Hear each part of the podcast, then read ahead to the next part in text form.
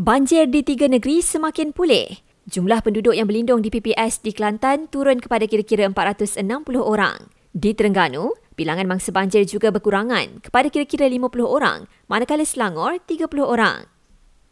Dalam pada itu, Met Malaysia keluarkan amaran hujan berterusan tahap waspada di beberapa kawasan di Kelantan, Terengganu dan Pahang hingga esok.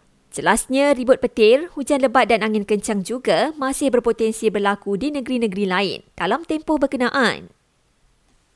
Aman Palestin beri tempoh tiga hari kepada SPRM untuk menyahbekukan akaunnya yang dibekukan sejak minggu lalu. Peguamnya Muhammad Rafiq turut bersoal tindakan agensi terbabit membekukan akaun bagi aktiviti-aktiviti kemanusiaan.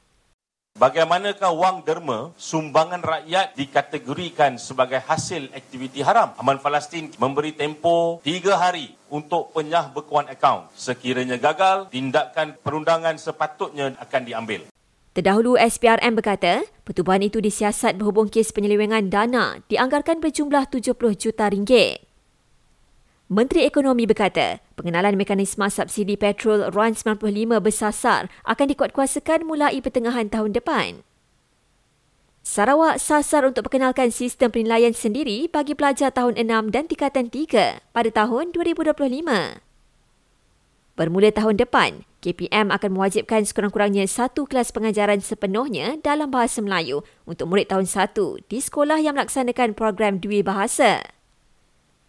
Dan Kementerian Pendidikan Tinggi akan tawarkan pinjaman kepada mahasiswa tahun akhir bagi mengikuti program persijilan profesional pada tahun depan.